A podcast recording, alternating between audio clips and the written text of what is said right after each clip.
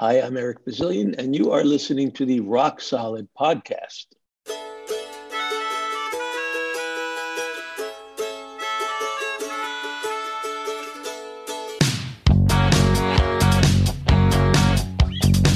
Make me a deal and make it good for me. I won't get full of myself, I can afford to be.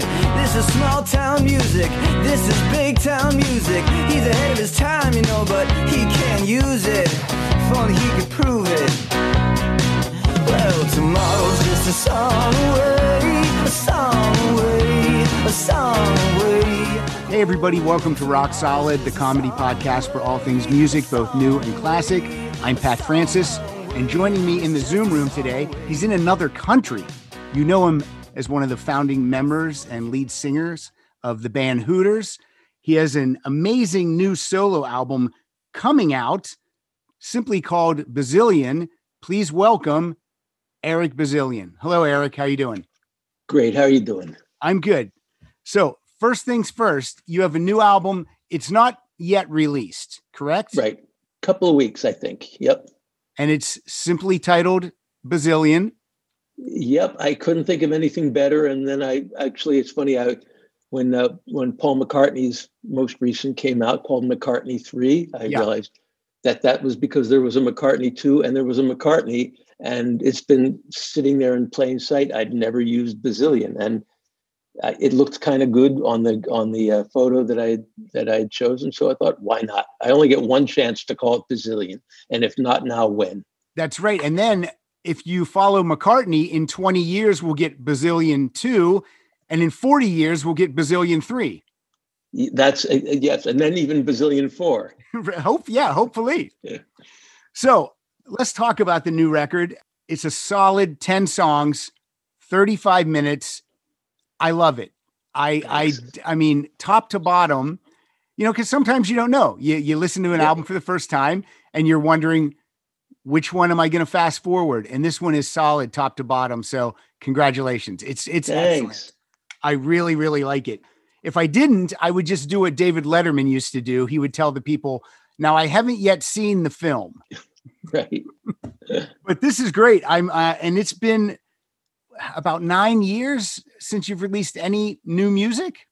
It's well, since I've released a solo album, it's 20 years. Yes, but uh, Bazilian and Wester came out in 2012. That came out in 2012. I've released a few singles since then. Um, some of them solo, some of them collaborations. Um, and we, re- uh, yeah, th- this is the first in a, in a long time. Yeah. yeah, Yeah, but proper Yeah. solo album, you're right, 20 years. 20. Yep. Okay, so let's talk about the album a little bit. First of all, tell people I said you're uh, we're nine hour time time difference away. Where are you right now? I'm in Stockholm, Sweden. And can I ask what you're doing in Sweden? Um, my family and I have been headquartered here since 2017. Oh wow. uh, pretty much um, until COVID, I was commuting a Okay. lot. My wife is Swedish. She's been a good sport and put 20 some years into living full time in, in uh, Pennsylvania. And uh, we decided it was time just for a, fun change. So it was originally going to be one year, then it became two, um, then COVID, and we're still here. Um, we were actually just back in the States. We got back yesterday. Okay. In fact, um, I, I was back in in uh, January and February, got vaccinated. Then I brought my family back there to get vaccinated because it's slow going here. Yeah, good idea. Yep. But um, yeah, so we've been, you know, pretty much headquartered here, and um, I managed. I got very lucky, and there was a, a room in the basement in the building we're we're living in, an apartment building, and I was able to set up a little satellite provisional studio, and started writing songs and recording them, and uh, it it turned into an album. And so did you play all the instruments on the album? I played all the instruments except for the drums. Okay. The drums were played by either by David Uosikkinen from the Hooters. Okay. He recorded them himself in in, in his house in Philadelphia, or a guy named uh, Roman Rate in uh, in Slovenia. It's amazing how you can make a record now as opposed to back in the 80s. Uh, they can record their parts and email them to you or however they get them to you and then you just layer it all in. It's it's kind of like a magic trick. It it really is. It, it's it's crazy, and and I've been doing that for for a long time. I mean, I was I was an early adopter with digital recording, with with the internet, so I've been doing that. But now it's really become sort of the the way you do things. Yeah, yeah, it's um, it's the norm. And and it works, though. You know, it's not like being in the room. You know, when certainly not like being in a room and playing together with right. a band at the same time. Um, but even if you're overdubbing a drummer, you know, to be in the control room and, and go, yeah, or maybe.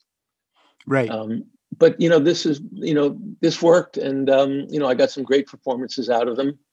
You know, there are uh, various and sundry other guest spots. William Wittman, the legendary producer engineer, he played bass on "Heaven Ain't Gonna Save Us."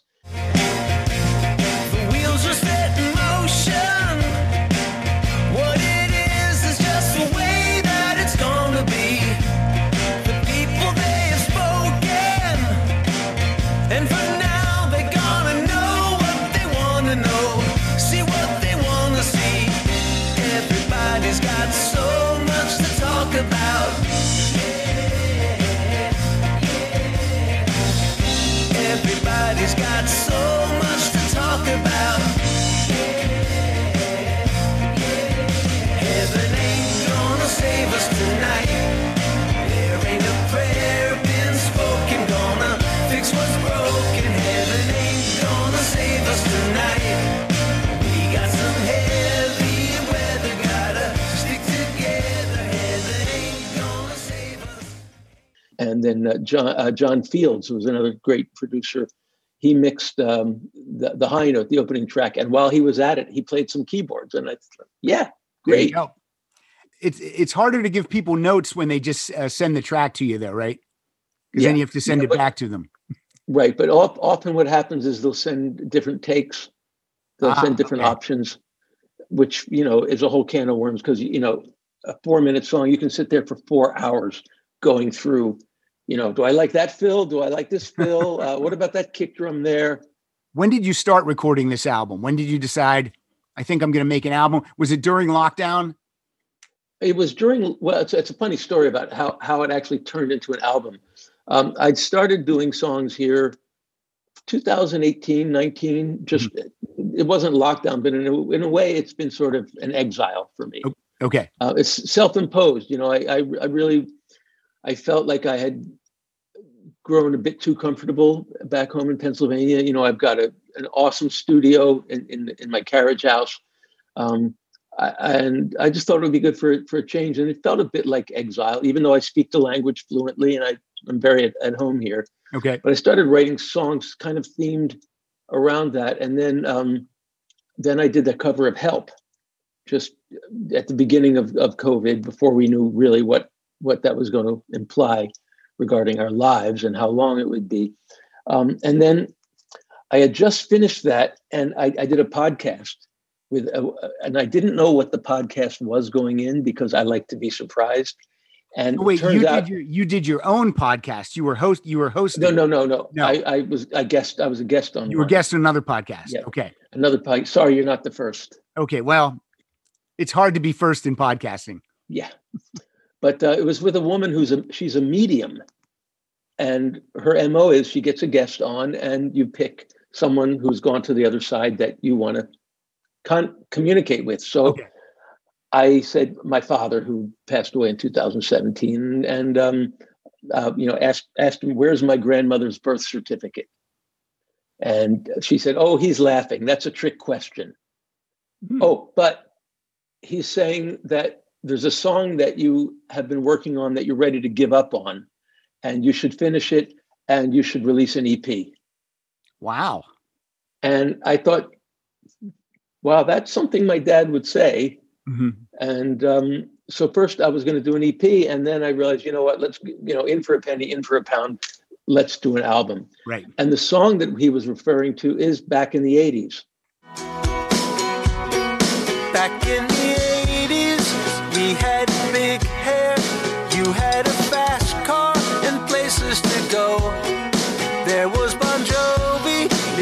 on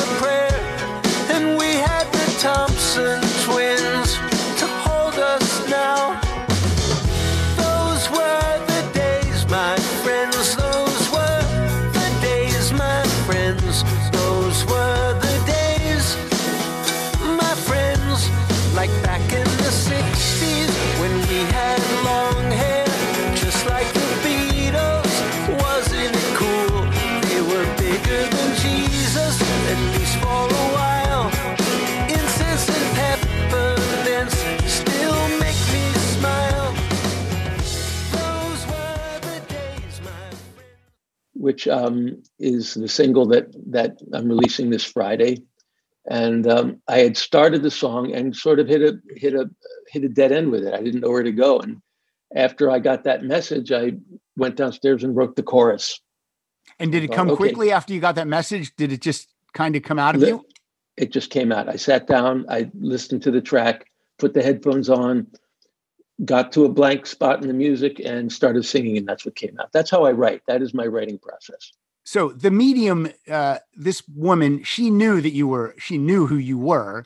So Mhm. it wouldn't be, it wouldn't be difficult to maybe say, "Hey, you're working on a song." You know what I mean?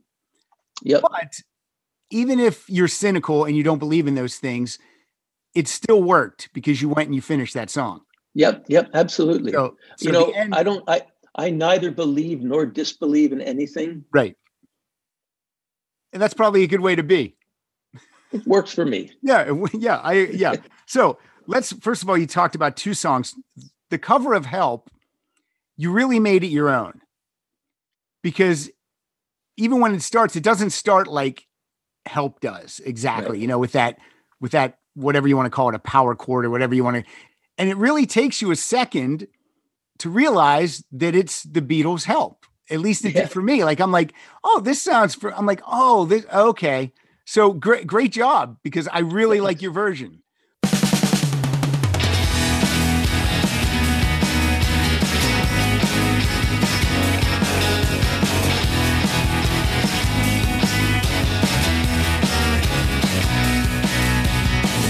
When I was younger, so much younger than today,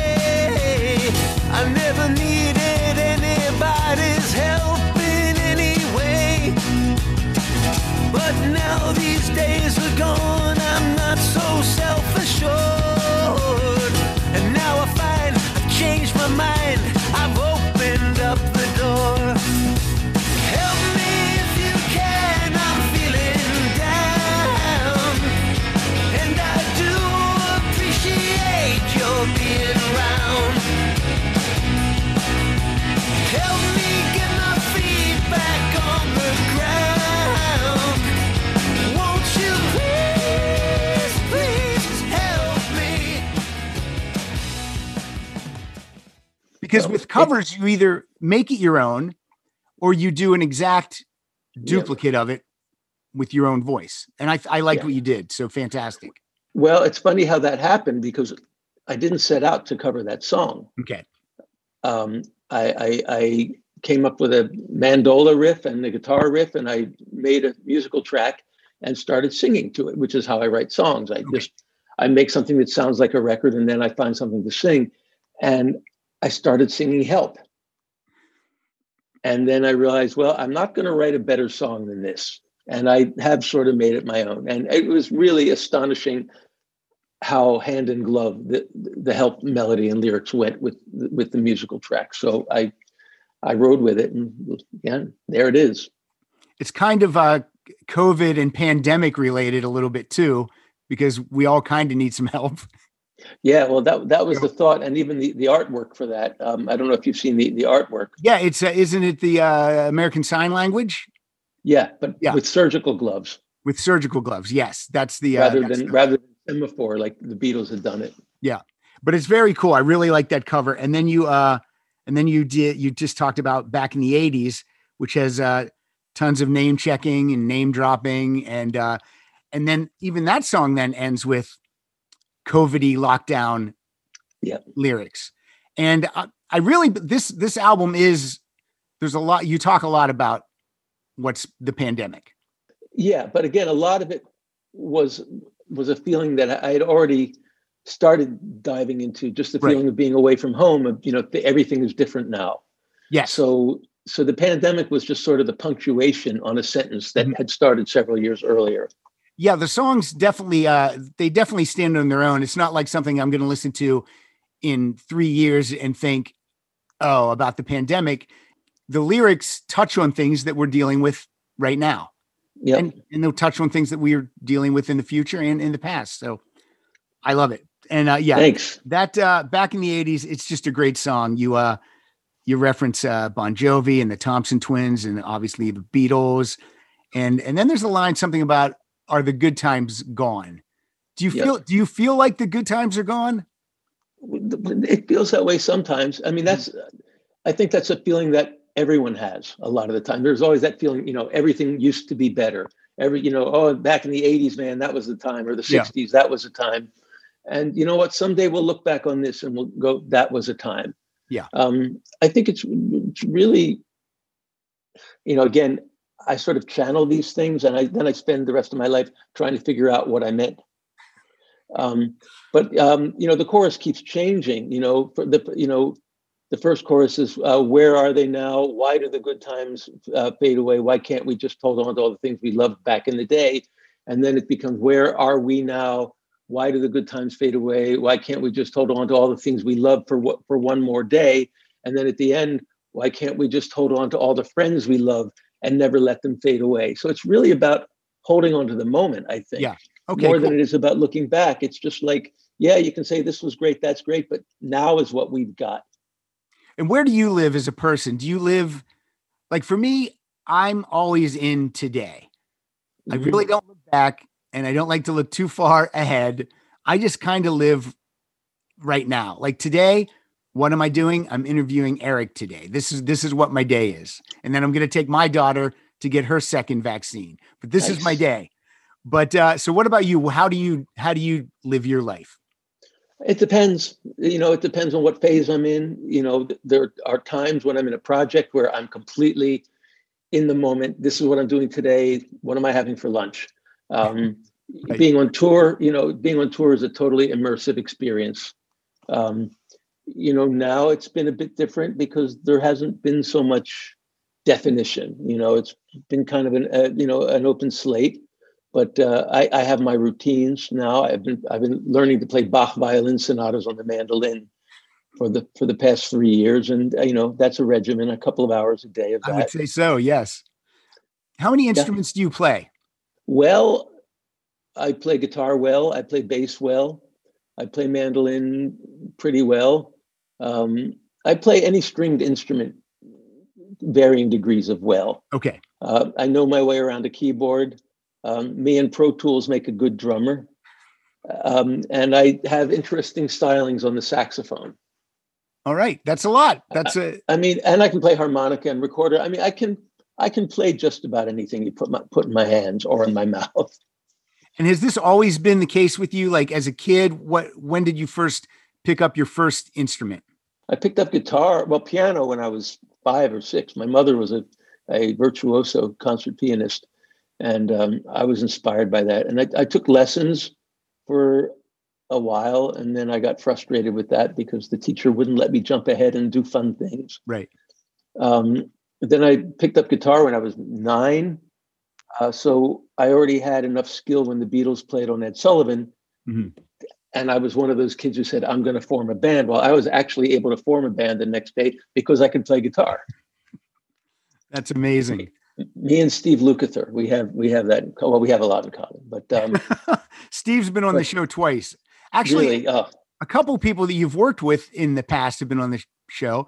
Uh, Patty Smyth, who I mhm. love, and then uh, just like a couple weeks ago, uh, Klaus Meine of Scorpions was oh, on. cool. I love And- Klaus. So we it was another it was another record where there was a, a nine hour difference. I'm jumping ahead now, but we're going to get back to the new record. Mhm. Eric Bazilian and Scorpions isn't something that I would ever think in my head I would put together. How did that come about for you to write songs with uh with Klaus and the Scorpions? they contacted me out out of the out of the blue. Um, I had they I think they have the same management in the U.S. that Zucchero has, and I had written some English lyrics for Zucchero Okay. a few years earlier, and I don't know how that happened either. But all I know is suddenly I was in Capri with Zucchero. But um, yeah, the, you know the Scorpions contacted me, and I went over, didn't know what to expect and it was great from the beginning. I just I connected with with those guys, you know, right away. You know, Klaus was an amazing singer and and and lyricist with great instincts. Rudolph is a total gas to be around. His energy is Excellent. insane. He's a great guitar player, and then you know, and I got to know um, oh God, what's his name? The other guitar player, Uh, Mateus. uh, Matthias, who is who is Matthias. amazing. And I'm I'm hell on guitarists when I'm when I'm producing, Uh-huh. but he just totally blew me away. Every time I had a suggestion, he'd just knock it out of the park.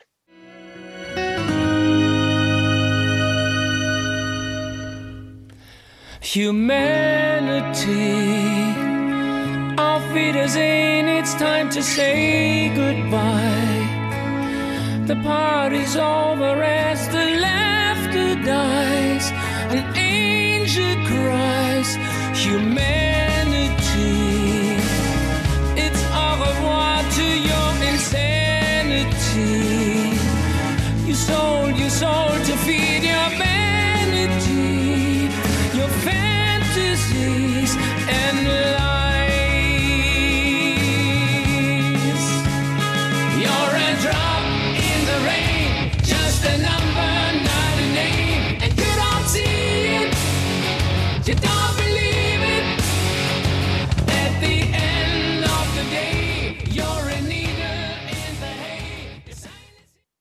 And what's it like when you work when you just meet someone and now you're going to start to write a song songs together? Like if it's someone that you've known all your life, you have a give and take, and you're probably able to get say, "I don't like that," or "Let's try Mhm. this." But with someone brand new, how do you get that songwriting bond going to where you feel comfortable to tell them that you don't like something they brought to the table, and vice versa? You know, I've never had a situation where it was awkward. Okay, Well, maybe one or two. Um, but you know, generally, if someone wants to write with you, it's because they want to hear what you've got to offer. Yeah. You know, if they didn't want to hear what I had to say, I wouldn't be in the room. that's true. Okay, that No, makes I- sense. And you know, likewise, on one hand, it's my job to to say I, I don't think that's good. But on the other hand, if I'm writing with someone for for that artist, it's my job to see okay, what what is them? Who are they? And is is what they're bringing to the table reflective of their best self as an artist? And when you write with Scorpions, though, do you have to put on like your your heavy metal hat, which is a hat that maybe you never wore before, or at least we've never heard it throughout your career?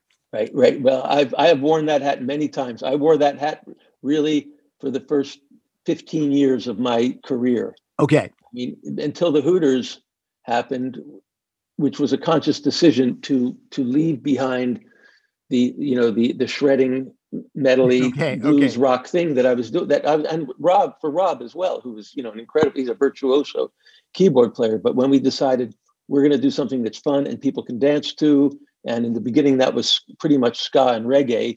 Yeah. You know, okay, we're gonna we're gonna set set those tools aside for now but I started my life as a as a shredder guitar player, worshiping at the altar of Hendrix, Beck, and and Clapton.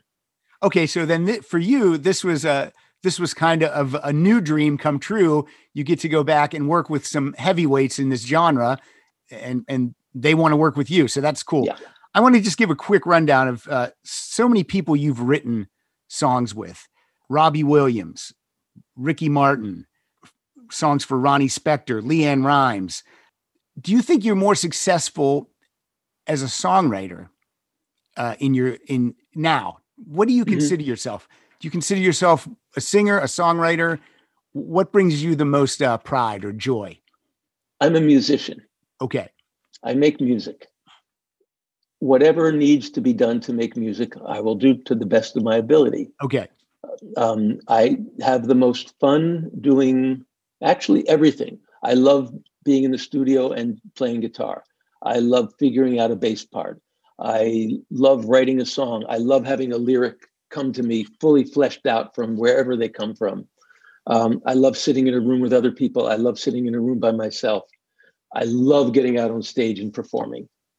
Um, that's probably the biggest rush there is. all right. So so basically, you you are living your dream. Yeah, I Yeah. guess I guess so. Yeah. Yeah, I can see your eyes kind of light up as you just just saying the word music. Your eyes are lighting up. So, all right, let's jump back to this brand new album. I want to find out uh, some more things. You already told me who plays on it. I, I always feel like the opening track is very key, and this uh, this one kicks off with a song that I love called "The High Note." how much time goes into the sequencing of an album? Because for me, obviously writing and recording is one thing, but then once you have all these songs, now they have to flow perfectly, you know, for the listener to uh, be engaged. How much time do you put into the sequencing? I try to let it, let it happen organically. Mm-hmm. Um, I suppose. Um, you know, it's funny. You know, to a certain extent, it's sort of chronological. Mm-hmm. Um, I think the high note. Um, well, "Help" was the first track. Right. That that, uh, but the, but the high note was the first song that I wrote during this whole this whole cycle. Um, although then I added some songs that were that were earlier, like "Where Home Is." I wrote, you know, about a year into exile and trying to figure out, in fact, where home is.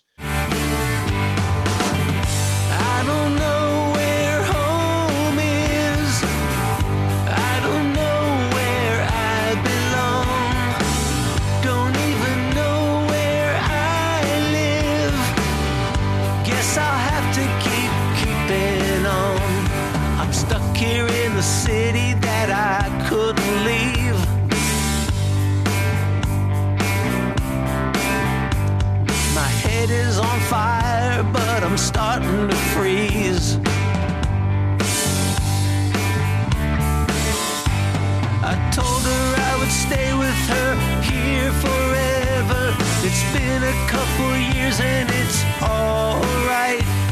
And mostly I've been keeping it all together, but sometimes it's a long, long, long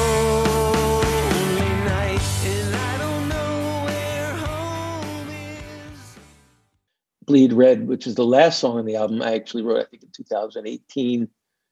Um, but um, you know, with the Hooters, you know, to sequence an album, we would sit there for hours and listen to listen through, listen through. I don't have the patience for that, so right. I would just sort of make a random sequence, put it on, and go, nah, that doesn't work.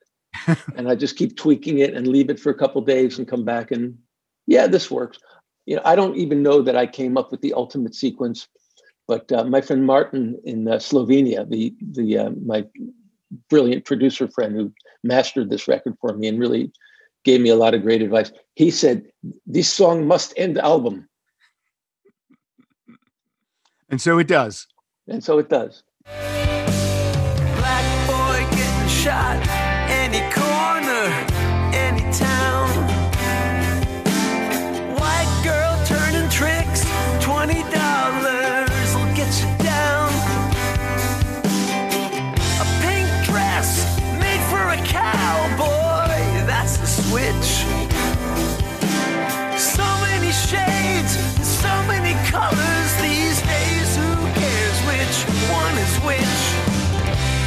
All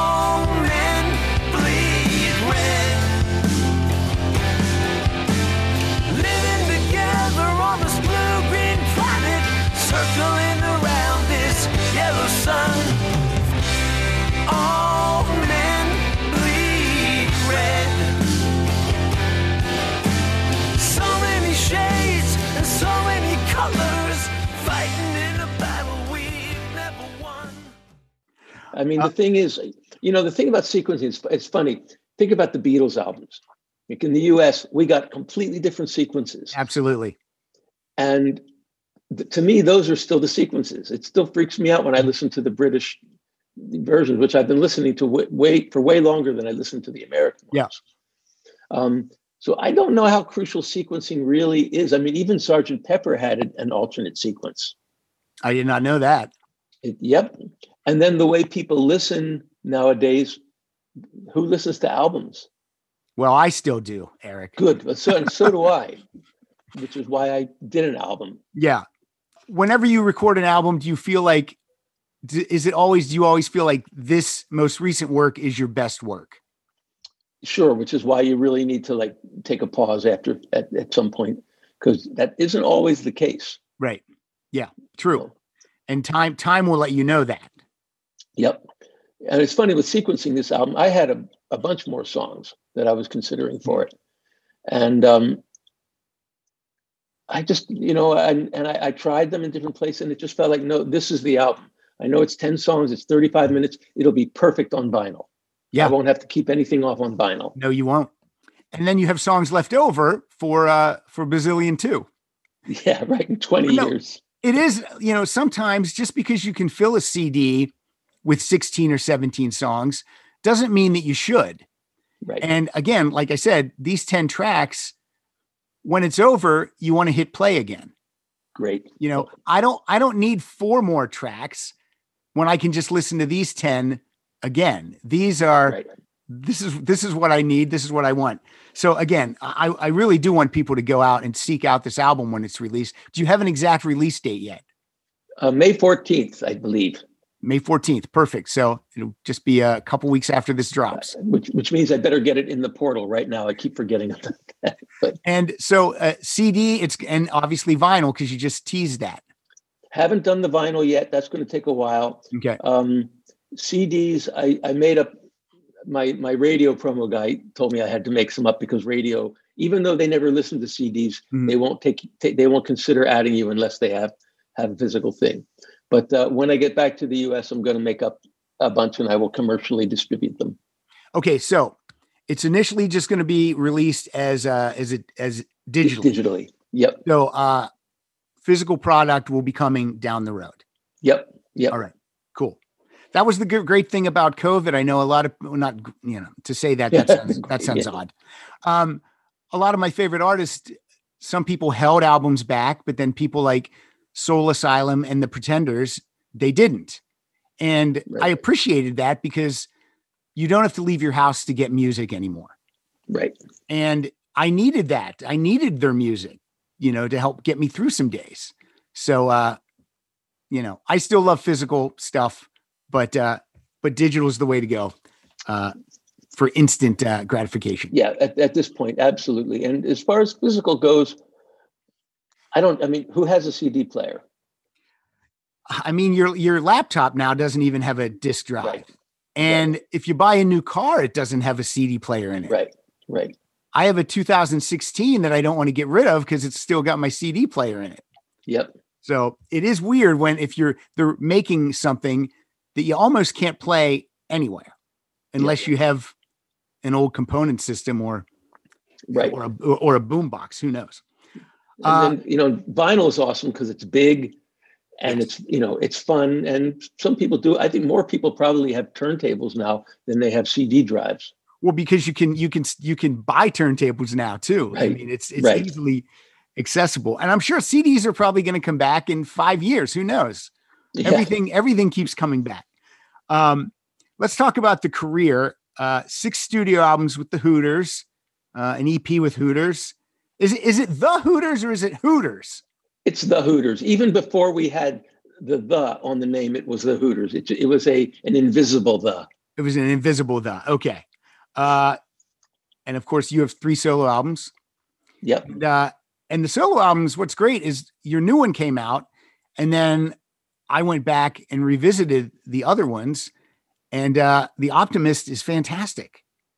Thanks. Yeah, that's. great album. Uh, I I I feel like that's sort of the one that got away.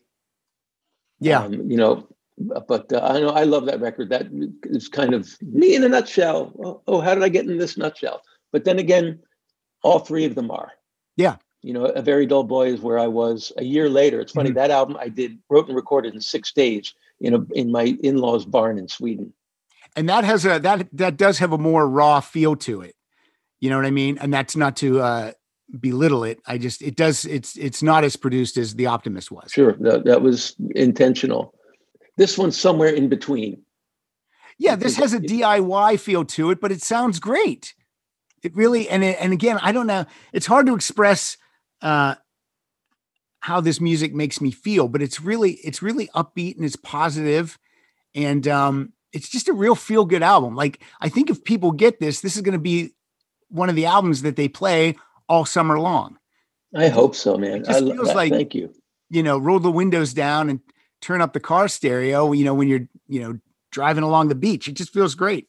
Uh, the optimist you said it's you feel like it's the one that got away and that's what's great because if people are listening to this show right now they can head over to itunes and then it won't be the one that got away they Right. can rediscover it I want to ask about uh, a couple songs on The Optimist. The song Ugly. One night she's a flame on a candle. One night she's a hand on a hip. One night she's a wave and a smile, and one night she's a Freudian slip. One night she's a knock on the front door, red wine in a beanbag chair. One night she's a girl of your dreams, and next night she ain't there, and then it gets ugly, ugly. How can love let us down so many times? Such a beautiful goodbye, but you just feel U G L Y, and that's ugly.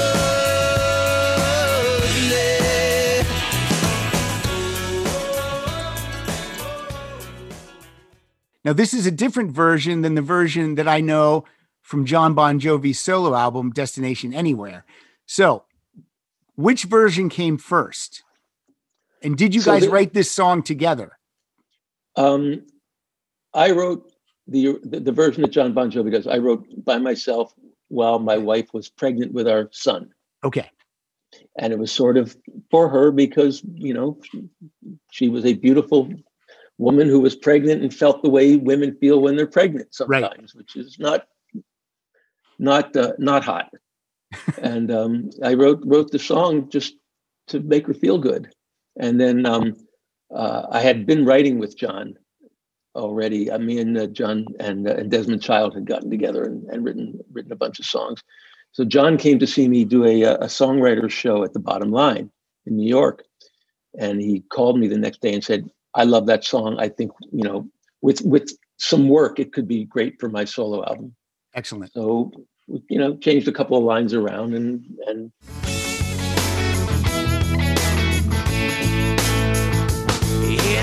wish I was a camera sometimes so I could take your picture with my mind.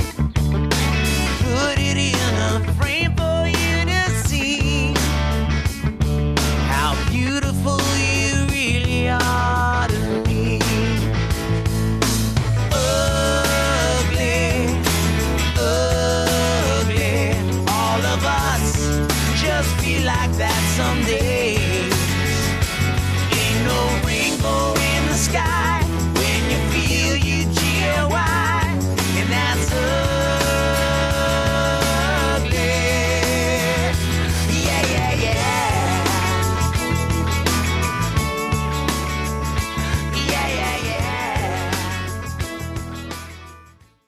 and it had always been my intention to release my original demo of the song on my solo album and i pulled up the tracks and you know just to tweak it and make sure it sounded right and it just i just kind of felt like that version of the song was out already Right. and and i just started messing around with it and it turned into what it became which is a completely different story It is. Yes, it, it definitely is. When I- when I when I was listening to it, I'm like, oh, wait a minute, this is totally different. But both both versions great.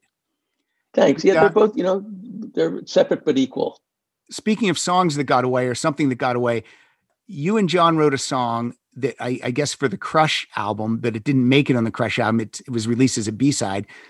Sad song Night is just Yeah. it's one of my favorite Bon Jovi songs. I love that You know- song so much, and so many no one knows that song really. She taught me how to dance in Spanish town. She got a out of watching me spin around and round. Stars shone bright and moon hung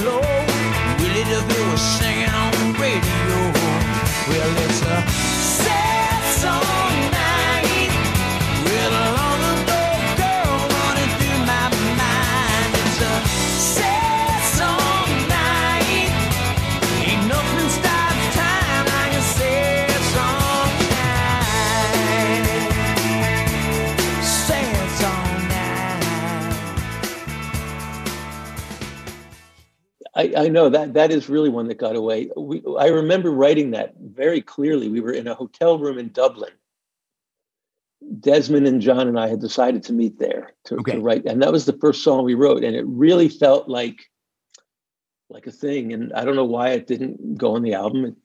I mean, I don't know why either. I mean, I love the Crush album. I don't know what I would replace, you know, I don't know what I would put a, sad song night in, what song I would Mhm. remove, but it's just such a good song. It's such a great song. And um, the thing about the podcast, Eric, is when when this drops, I will uh, like if we talk about a song, I'll edit in a piece of the song. So Okay. people, get, people, you're you're getting to hear that right now. All right. Of course, we can't talk to you without talking about the Hooters. So we're gonna go. Of course not. We're gonna go all the way back. 1983. You have your independent release, Amore. Now, when this came out, was this the first album, professionally recorded album that you had been a part of? Oh no, no, not at all. I mean, Okay. um, I did my first, uh, well, Baby Grand, the band that Rob and I had before the Hooters. We had two albums on Arista, Wow. 77 and 78. Yep.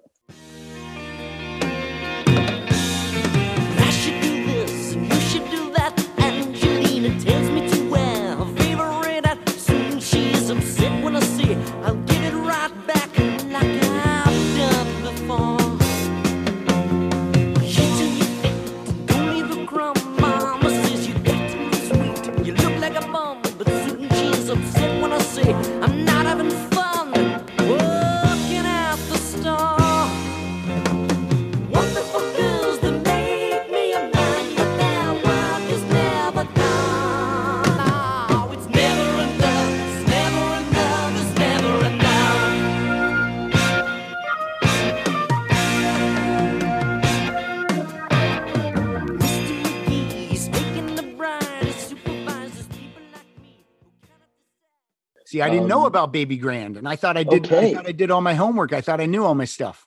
Um, no, Baby Grand was, so I met Rob in 1971. That's all, that's, that'll be 50 years in September. So, how old are you two guys when you meet? Um, I was 18. Okay. I was a I was a freshman in college. He was a senior, and um, and um, he had a band that didn't have a guitar player. I didn't have a band. I was a guitar player. Joined his band. That's how it Um, works.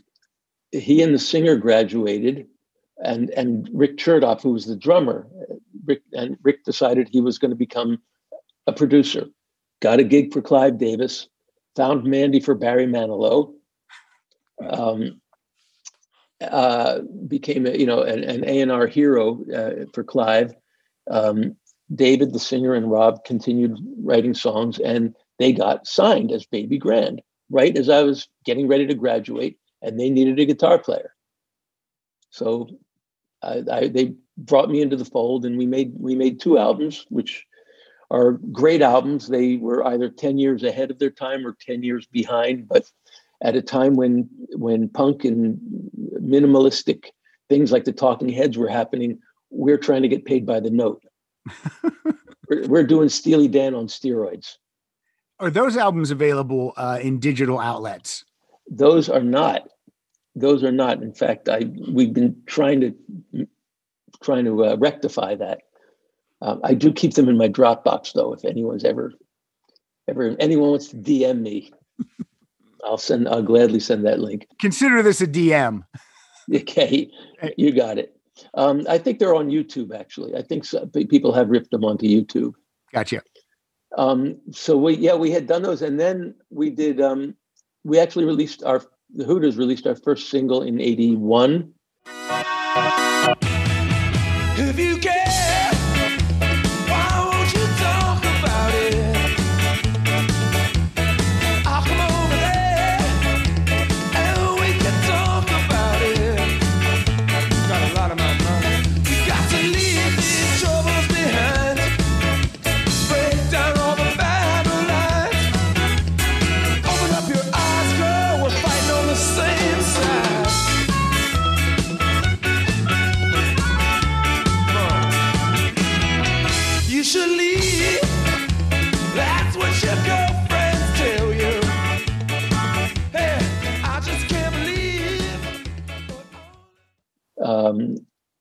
We did one in 82 and then we took a break from the band in 82 to do the Cyndi Lauper album so we had done a fair amount of professional recording when we went in to do amore by ourselves and you know and, and produce that ourselves. And what was it like uh, working on She's So Unusual? Because she's basically a new artist at that time too. She was with uh, Blue Angel, but this is kind of this is her solo debut. And I mean, when you look back, you just think that Cyndi Lauper has, has always been a thing. But you guys are working. You guys are at uh, ground zero on Cyndi Lauper. Yeah, that's a good way to put it. Ground zero. In many ways, it was ground zero. Um, it, it was never a dull moment working with Cyndi. Um, you know, Rick Chertoff got the gig producing her, and he decided that rather than using studio musicians, he wanted to put together a real, a real arranging playing team. So he brought her to Rob and I, and we spent six months at our rehearsal space in Philadelphia with my four-track uh, Portastudio cassette recorder Mhm. and my 808 drum machine, and we started demoing songs. Uh, Rick had brought in uh, "Girls Just Want to Have Fun" and "Money Changes Everything," and uh, all through the night, which is what Rick is genius at, and which really comes into play into in the story of one of us and how that happened.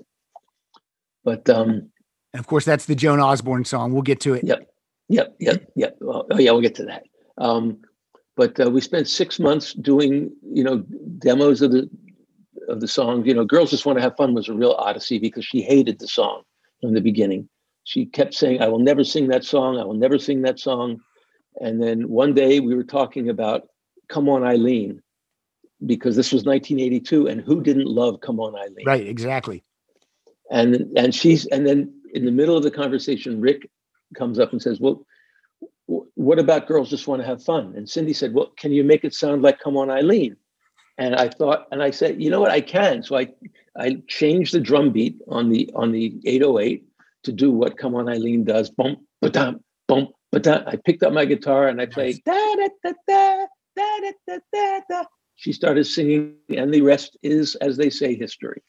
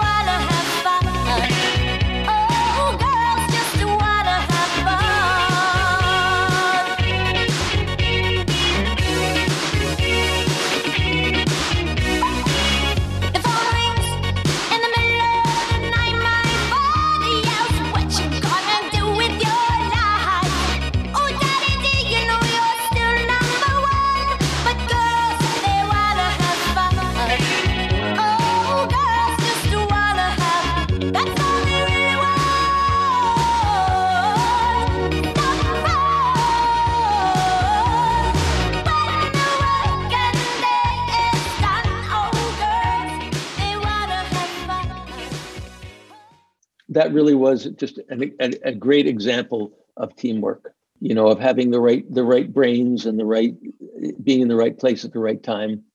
You know if rick had not been relentless with getting her to sing that song if come on eileen hadn't inspired us if i hadn't picked up the guitar at that moment you know if rob hadn't come up with his chordal thing we wouldn't be having this conversation. And did this lead then to Columbia signing the Hooters because of your work on this album? You would think. um, to some to some degree, it did. You know, at this point. So right, you know, after um, "She's So Unusual" came out, we did a Amore, and we sold 150,000 copies of that in our in our region, in Pennsylvania, New Jersey, Delaware. Yeah. which was un- unheard of. We were selling out the Tower Theater. We, you know, we were like the Beatles in the tri-state area. We could not get arrested. But at that point, do you still feel like you've made it when you're doing all these things? You know, it felt like we're making it. You were making it. like- okay, that's a good way to felt put it. Okay, Yeah, and and you know, where's the next step? Um, you know, fortunately, we had Rick Chertoff in our back pocket, and he was working for Columbia at this point, and I think he might have had to twist an arm or two to get us signed. You know, we were from Philadelphia. That was a curse back then. And know, why was that a curse? because because we were too close to New York, Okay. um, and uh, or not close enough. Mm. You know, at that point, um, you know, A and R people would gladly fly to to Athens, Georgia, or to Iowa to see a band, but Philadelphia is like, nah, you come here. Which means, which means that either they can come see us play in a venue in, in Philadelphia with two thousand people going crazy, or we can go play at a showcase in New York for thirty people. Yeah. which is which happened a couple of times. Um, we finally, you know, finally, Rick got someone from Columbia to come to Philadelphia and see us and see what the magic was. And um, you know, finally, we got signed to Columbia. Now, Eric, I would tell you, I grew up in Western Pennsylvania, right outside State College, PA. Mhm. and the Ho- Hooters didn't make it to me until I got to college, and guys from Philly, they all had they all had the album. Yep. And you'd be, I'd be like, "What's this?" Then they'd be angry. They'd be get angry if you didn't know it. this is our band. This is from where we live. So, um, strong. yeah, yeah, exactly. So then uh you get signed to Columbia and Nervous Night comes out. And now do you feel like you've made it? Or you still feel Mm. like you're making it? you know, I think it's probably a fairly common experience that that artists, bands, when they're at that phase in their lives, they're so overwhelmed that you don't notice. Okay. You know, um, yeah. I mean, when I got my first gold record, did I feel like I'd made it? I suppose so. Mhm. When you know, when I started seeing and we danced on on MTV like every hour, yeah, that kind of felt like we've made it.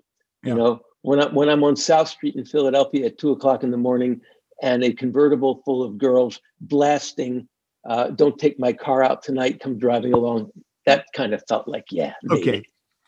Those are all cool things. yeah, they're all they're very. But you know what? There were a lot of cool things before I made it, All right. and on Uh, some level, I feel like I'm still trying to make it. When CDs came out, there's a bonus track on Nervous Night, and it's the title track.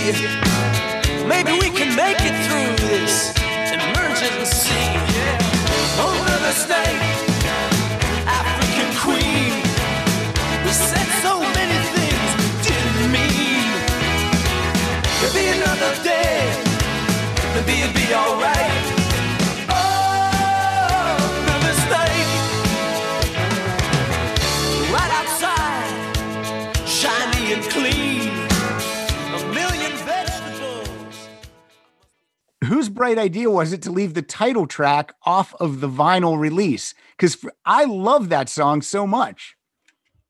Um, we went back and forth on that a lot. Okay. Um, if we had included it, it would have made one side of the album too long to get the maximum volume. Okay. That was like a big thing. It probably still is. I think 18 minutes and something is the max you can get on one side and really get competitively loud. Okay. So, um, and I guess on some level, we knew that we, we would eventually sell more CDs than we would albums anyway. At that at that point in time when CDs were starting to become the big deal. Yeah. Okay. And some marketing genius probably thought, oh, people will buy both. Yeah. And I did. I bought both. And a, lot of people did. I bought So it both a lot of things. It worked. Yeah. Uh, it's just it's just odd to me that the song that uh, it always seemed odd to me that this the song that was the bonus track is the title track. But I know. Who knows? and we and, and we tried, you know, we did try other sequences, including that in the eight songs, but that's just the way it happened. the way it goes. and and it's a good a good uh, good subject for conversation. because even on the on the CD, it's not it's not tacked on at the end. I believe it's track five on the CD. Right. So, okay, I'm I'm gonna ask this question again. You're probably gonna punch me, but July 13th, 1985, at 9:10 a.m. at JFK Stadium in Philadelphia, PA. At that point, did you feel you had made it? Yeah, I think I felt like we. I felt like we were really making it Okay. at that point. Um, I felt like, boy, if, if we don't make it now, something's really wrong. Chevy Chase, Joe Piscopo. This next group uh, appears courtesy of the Westwood One Radio Network. This is their hometown. Give them a big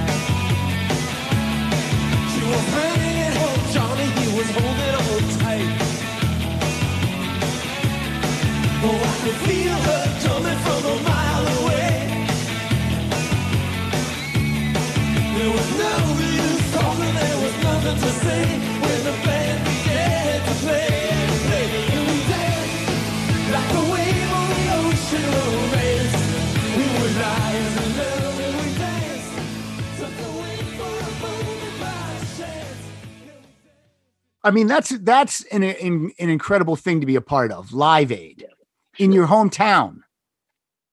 yeah, I mean, that was it. Was just amazing how all the pieces fell together on Mhm. that. You know, we were we were on tour already with uh, with Don Henley, Mhm. and there was a there was a break in the tour. I think we missed one show to go back and and, and do Live Aid. But and you know, just the fact that um, All You Zombies had been out for a while and had made a bit of noise, and We Danced was about to come out. We were just about to shoot the video for that. Um, and being, yeah, being the hometown band, being the ones who were able to say "Welcome to Philadelphia." That's amazing. Did uh did you have to get Don Henley's permission to miss that show? Um, I think he gave it. I don't even think he noticed that point. Uh yeah, that's just I, I mean, it- Live Aid is such an incredible thing. I've told the story on this show before. Uh I was on vacation with my family in Ocean City, Maryland. And you know, there's no VCR or anything, you know, there's no you know, DVR, none of that. So if you weren't watching it, you you missed it. And Yeah. I kept going up to the condo where we were staying on vacation and watching it. And my dad kept coming up and he was so mad that I wasn't out on the beach with the family on fa- and I just and he didn't understand, Dad, this is one this is once in a lifetime. If I miss this, I'm missing it. And Led Yep. Zeppelin's gonna play, and I can't miss this. So uh um sometimes dads don't get it. I assume you're a dad that does get it. Yeah. Oh yeah, How many kids? oh yeah. Three Uh, girls, boys, ages. girl, thirty-two, boy, twenty-four, girl, twenty. Wow. Uh, my oldest is 20 and uh, youngest is 16. Any grandkids yet? Nope, nope. I I hope so. I hope so. My my oldest is getting getting married uh, this this summer. Not that that has anything to do with it, but um, sure. Yeah. You can have kids no matter what. Yes, yes, you can. Yeah. Um, it's very funny because in Sweden, very few people get married. Okay. I mean, most couples are, and very few take will take the other's name.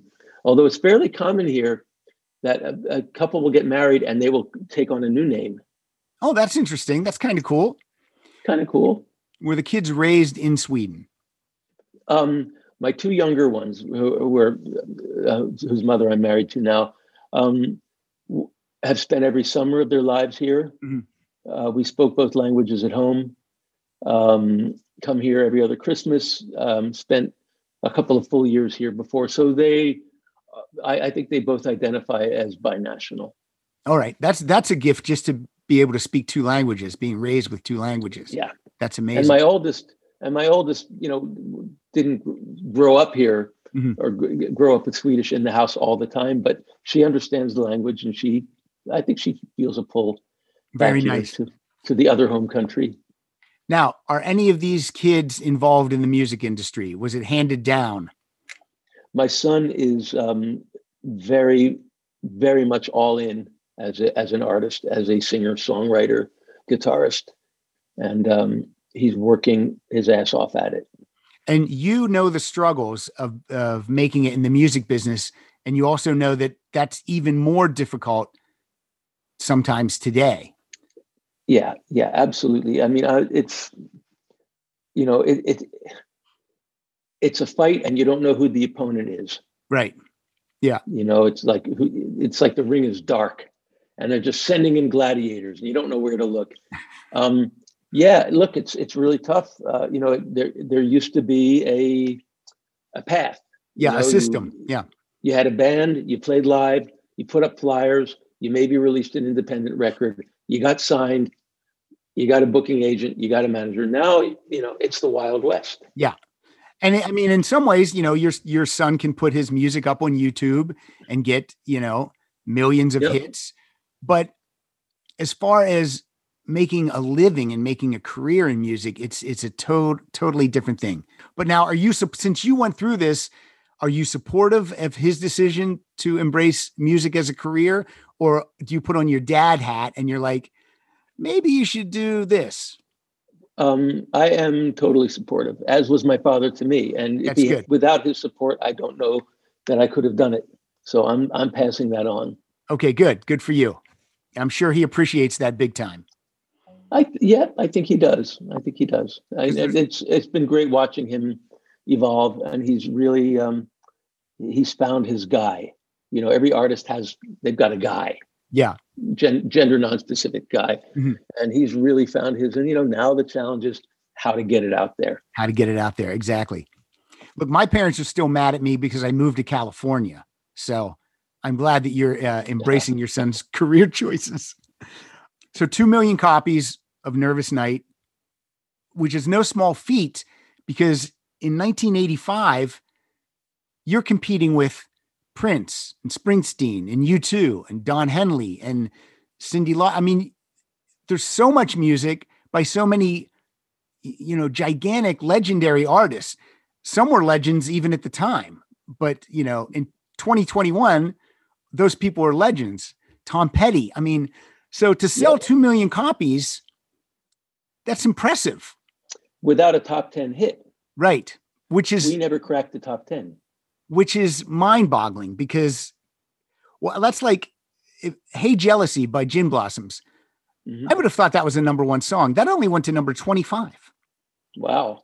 I know. So it's uh it's really strange because I feel like with MTV, I feel like every time I saw Hooters on MTV, you just felt like those were well, these are top 10 songs because I'm seeing them constantly in my living room. They were on MTV. They were on MTV, yeah. Yeah. But billboard wise, no. Yep. Nope. Nope. It's very, yeah, it's very and was the label, I mean, you sold 2 million albums though.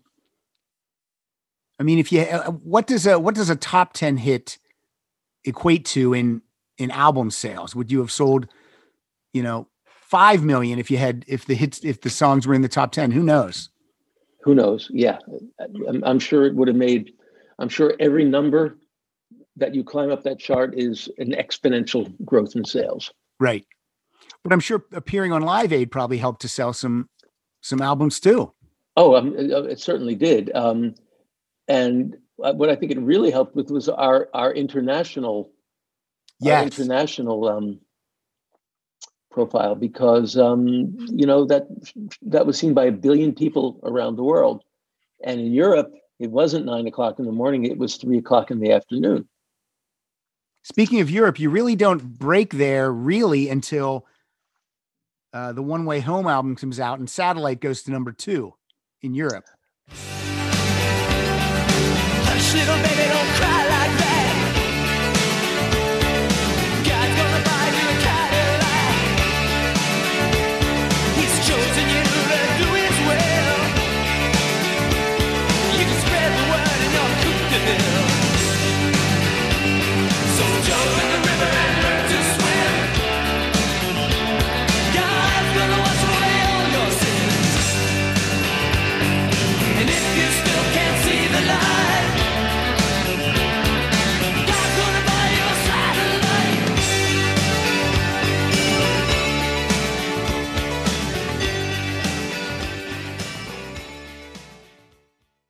Actually, Johnny B was what did it for us in Germany. Okay. Johnny B was, which was the first single in in the U.S. Yeah. and and a little bit of trivia: the, the uh, video was directed by David Fincher.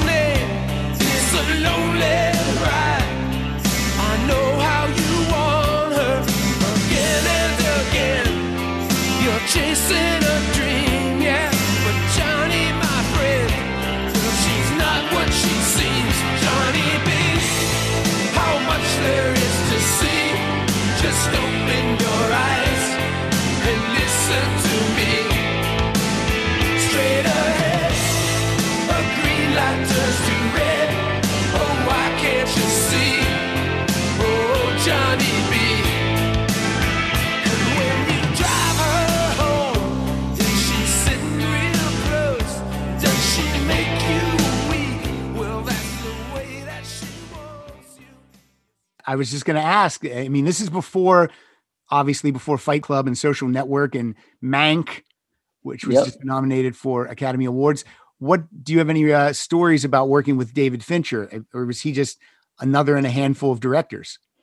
He was he was a really good one in a handful of Well, yeah, sure. I mean, he came into that. He had a really clear picture, um, a really clear story, Mhm. and he knew how he wanted to get it. And we were just actors. So One Way Home comes out. Rick Mhm. Chertoff still producing. You guys are helping produce. Did you want to work with other producers, or was Rick your guy because he's been your champion all this time? Well, at that point, yes, we definitely did. I mean, you know, um, not not not only our champion, but he really did bring out the best in us. Yeah.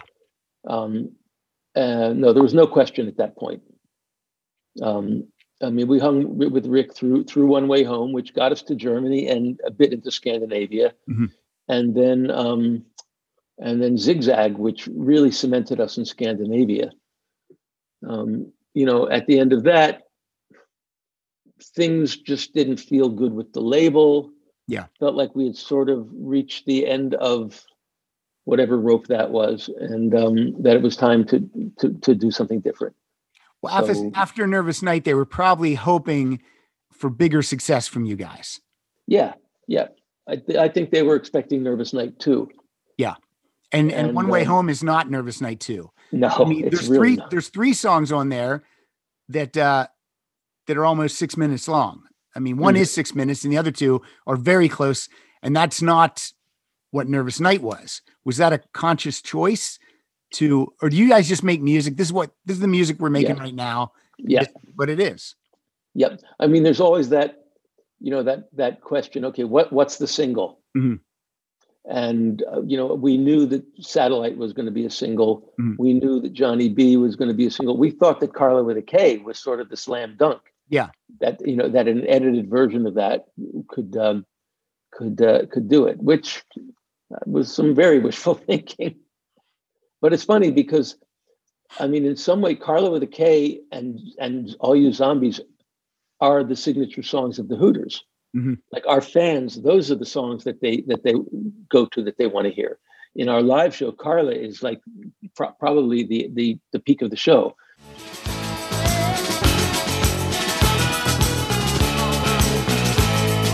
Freedom has its ups and downs. You walk the streets of lonesome town. You try to find some company. Somebody who will talk to me. Well, I'm here all alone. Oh, in hope we'll find it someday.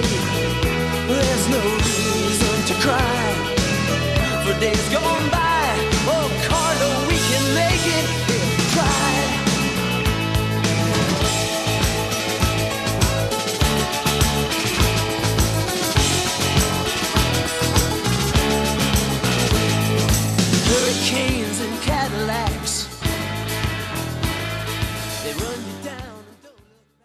When Rob walks out with the accordion and I've got the mandolin, and even even when we play at hard rock festivals in Germany and Scandinavia, the audience goes nuts when they see an accordion. Let me ask you about this. The first two album covers, uh, you and Rob and David seem to be featured a little bit more prominently on the. Not seem to be. You are. You're. You're more yeah. prominent. How does that make the other two guys feel? Like, are they like, what the fuck? Yeah, you know, um, that question gets some mind share these days from me because, like, kind of, what were we thinking? Uh huh. But you know, but you know, Rob and I, it was our our band. We'd started the band. Right. David was. It was David that made us a band. Until we had David, we were just two guys with a bunch of songs. All of a sudden, with David, the three of us could play songs. Gotcha. um, uh, and we just thought visually it kind of gave it a cool dimensionality thing to feature. I mean, we didn't see it in terms of those guys being excluded from the front cover. We Right, saw I it as understand. those guys are featured on the back cover. Yeah, I get it. But it, again, it's kind of like, yeah, well, what were we thinking? But they, but at the time they they weren't they didn't say anything. So No. Because if you if they would have, maybe you would have said, "Oh, okay, I, I see where you're coming from," and maybe it would have been Yep. different. But okay, I just wanted I was just curious because just looking at the album covers this week, I'm like, oh, this is interesting. So, Yeah. Mm. zigzag, brother, don't you walk away. It's that such a great song. Brother, don't you walk away.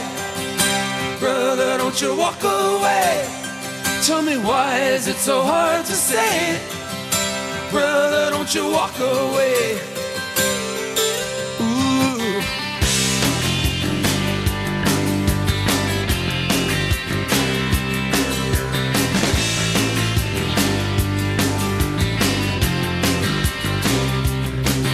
When you sleep all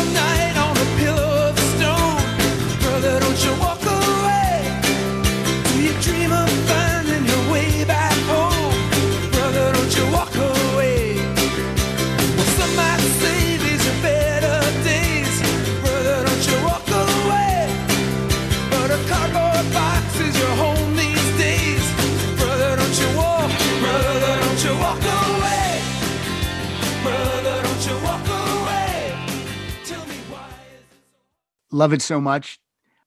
For me, that should have been the first single, though. How hard is it Yeah. picking singles? It must be so difficult, unless it really jumps out at everyone. Like this is it. Yeah, yeah. Um, I'm sure there are albums where that where that's the case, where it's Mhm. really easy. Well, you know, obviously Billie Jean is the first single. Um, um, and there was a bit of debate actually on on on, on that. Yeah, I I think I was advocating for "Brother, Don't You Walk Away." Um, 500 Miles was the first single, which was sort of the death knell in the United States Yeah. but it got us Sweden. It got us Scandinavia and cemented our hold in, in, in Germany. If you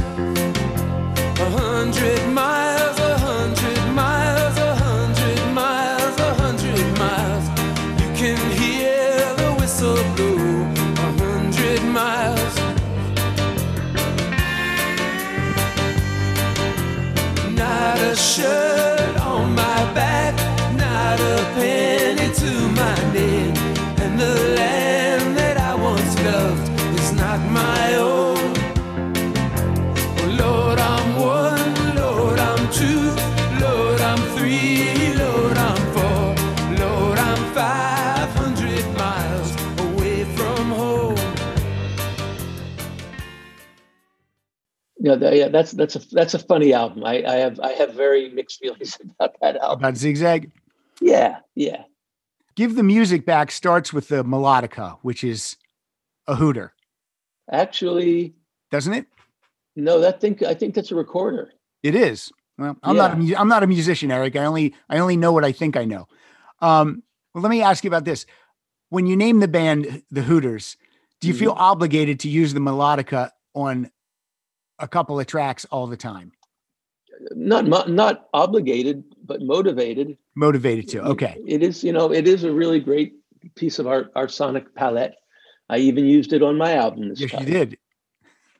um, but uh, no, you know, it doesn't have to have a melodica to, to be hooterized. Okay. A mandolin will hooterize. A mandola will hooterize. An accordion will hooterize. Even an electric guitar played in the right way will hooterize. I do love them. I do love when you guys use the mandolin. I just it's it's such a beautiful instrument and it always sounds good. It it does, boy. It just sits in there and says, "Hi, I'm a mandolin."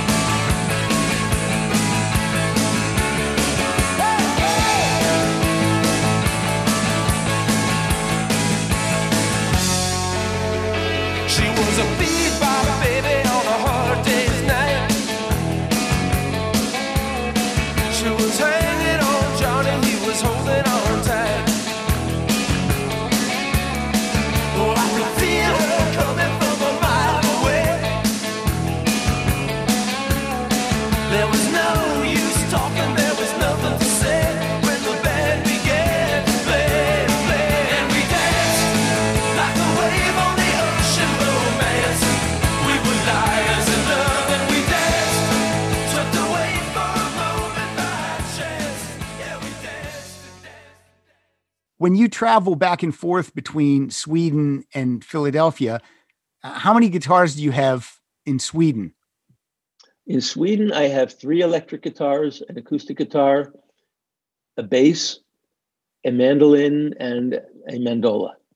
And do you have the similar things in Philly or more stuff in Philly?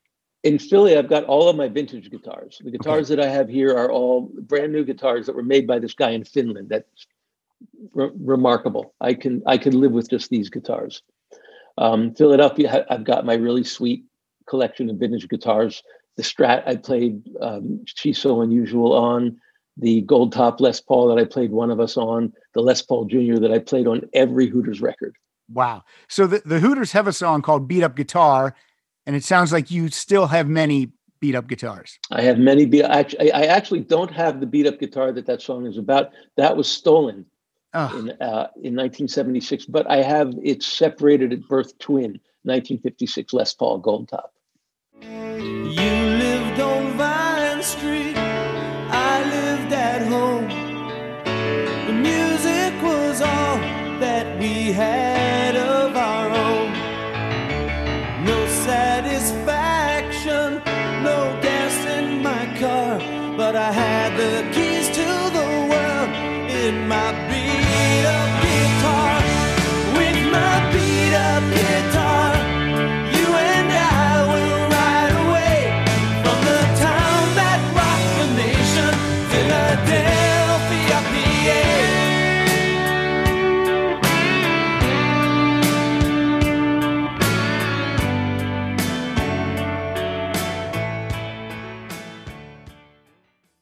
let me touch on some songs that you wrote for other people or with other people that I love so much. Uh, the two songs on the Patty Smyth album, Heartache Around the World and Never Enough.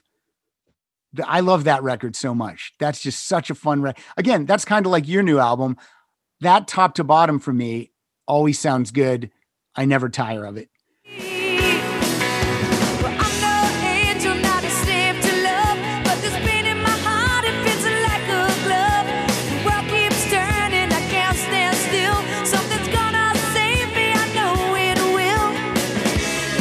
And I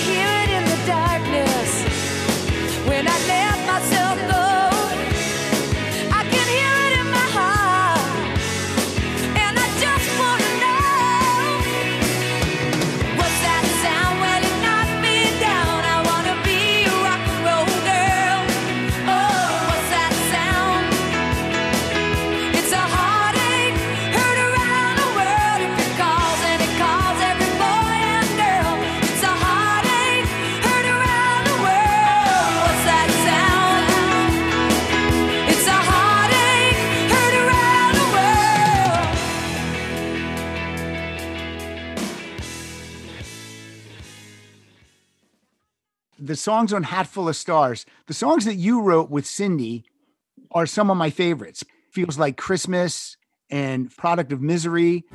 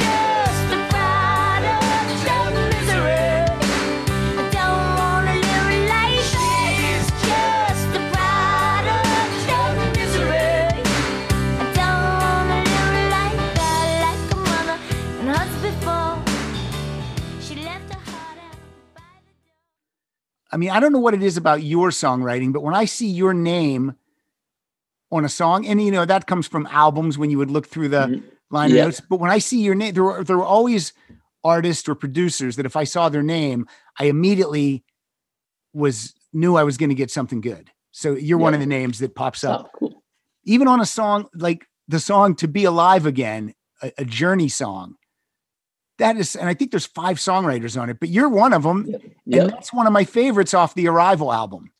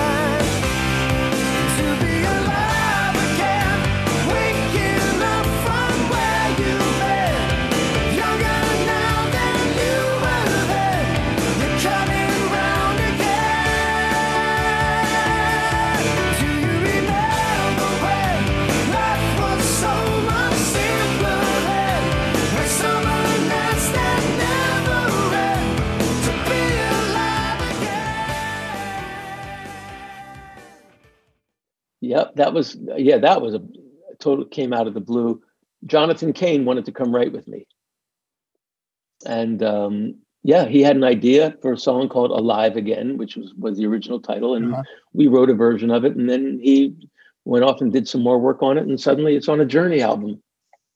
how do i say this uh, delicately what song gives you the most mailbox money what song did you write that you're always seeing returns from Oh, one of us, of course. it's one of us for sure yeah. So- sure. and one of us because you wrote that on your own sole writing Yeah. credit on that Yep. so that's probably one of the reasons why you're not splitting it with other people Right. If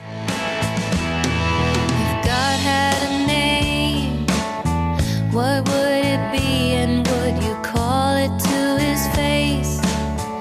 If you were faced with him in all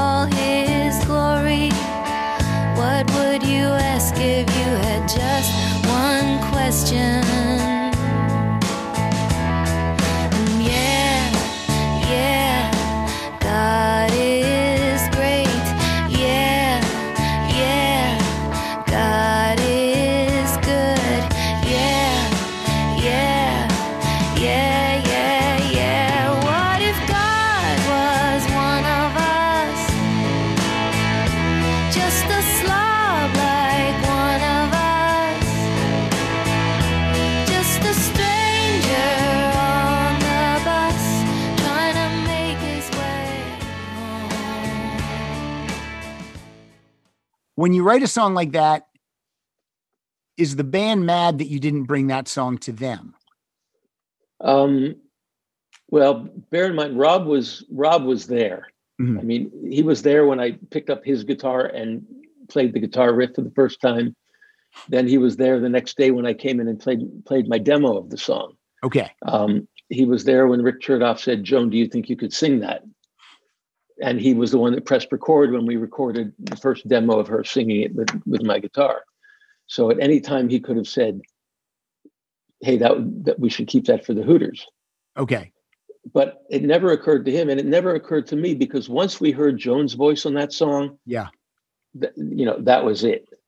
You know, you could say the same thing about time after time. Should we have kept that for the Hooters? No, we should not have kept that for the Right, Hooters. right. No, Cyndi's version is amazing. Ridiculous. Um, but again, here we go. It's almost like a she's so unusual situation. You're on ground zero here with Joan Osborne. Yep. That here, I'm just I didn't even I didn't even realize this till now. That's my wife's favorite album. Relish. Cool. And I even had I had a coaster made Oh wow. of the album cover for her this I don't know for Chris for something.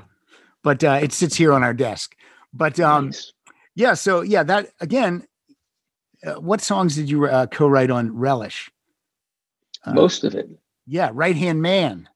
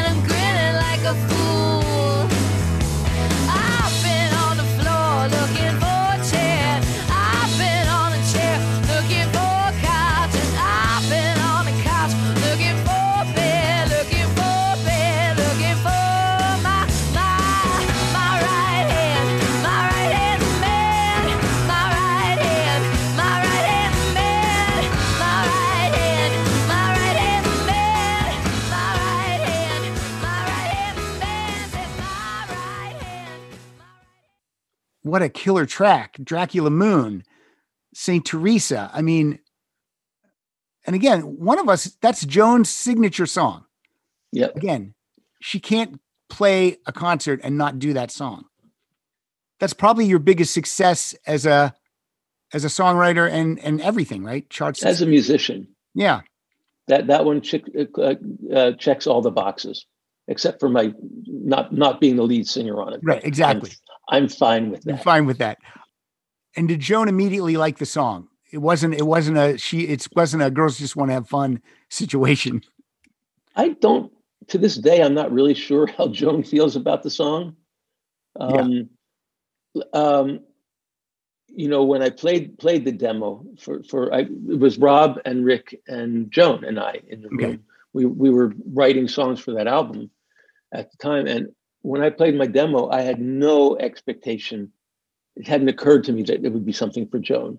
Mhm. And I think, and Rick Chertoff blindsided us by asking her, "Do you think you could sing that?" He didn't ask, "Would you like to sing that?" He didn't ask, "Would that be a good song for the album?" Uh-huh. Because she probably, I don't know what she would have said, but I don't think one of them would have been, "Yeah, let's do this. Let's make this my signature song." Yeah. But but she said, "Yeah, I can sing it," and I wrote out the lyrics and ran her through the melodies, and we all listened back, and it was just like, you know, game over. Uh, goosebumps. Yeah, yeah, Yeah. It was the same feeling I had the first time um, Rob and Cyndi played me their their their first sketch of Time After Time. I just knew we're going to be hearing this song for a, a long time. and we still are. 2008, you guys hook up with Joan again for the Little Wild One album. Were you guys just we trying to recapture that magic, or did she did she want to did she reach out to you? How did that work? That project? Do you remember the film uh, Standing in the Shadows of Motown? Uh, I don't know that I have seen that. No. Great, great film. It's about um, it's about the Funk Brothers, the the you know the band. Yeah. For, for all on all the Motown records, and there were a number of guest vocalists, and jo- one of them was Joan singing um, "What Becomes of the Brokenhearted." And while I was in the movie theater, um, I called her, and I whispered, "Why aren't we still making music together?" Yeah. because it was her decision not to do the second album with us. I think she felt that after that we that Rick and Rob and I had such a strong footprint Yeah. on that first album. She wanted to do something on her own, which you know, career wise, well, I don't know, but it's what she wanted to do. Yeah. Um, um, so 2001, I'm like, this is this is crazy. So she started coming down, and she and I started working, and then she and Rob and I started working, and then we we just thought, you know what, let's let's do the whole thing. Let's get let's get Rick back into the mix. Um, so we actually we actually recorded that album in 2003 and four. Wow, but it didn't come out till 2008. Yep. flood tide below me with the sun in my eyes and i reach for the feeling that the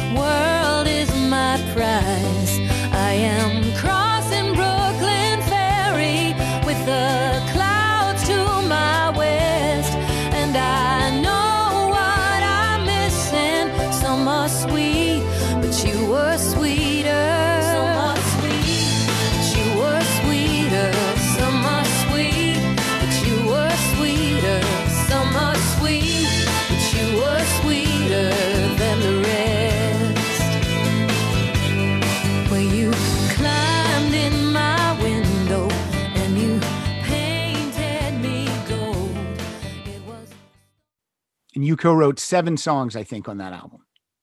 Yeah, I, I guess. Yeah. Yeah. Um, and we, um, you know, I I think we went into it hoping that we'd get lucky, and one of us, pun not intended, would would write the hit. Right.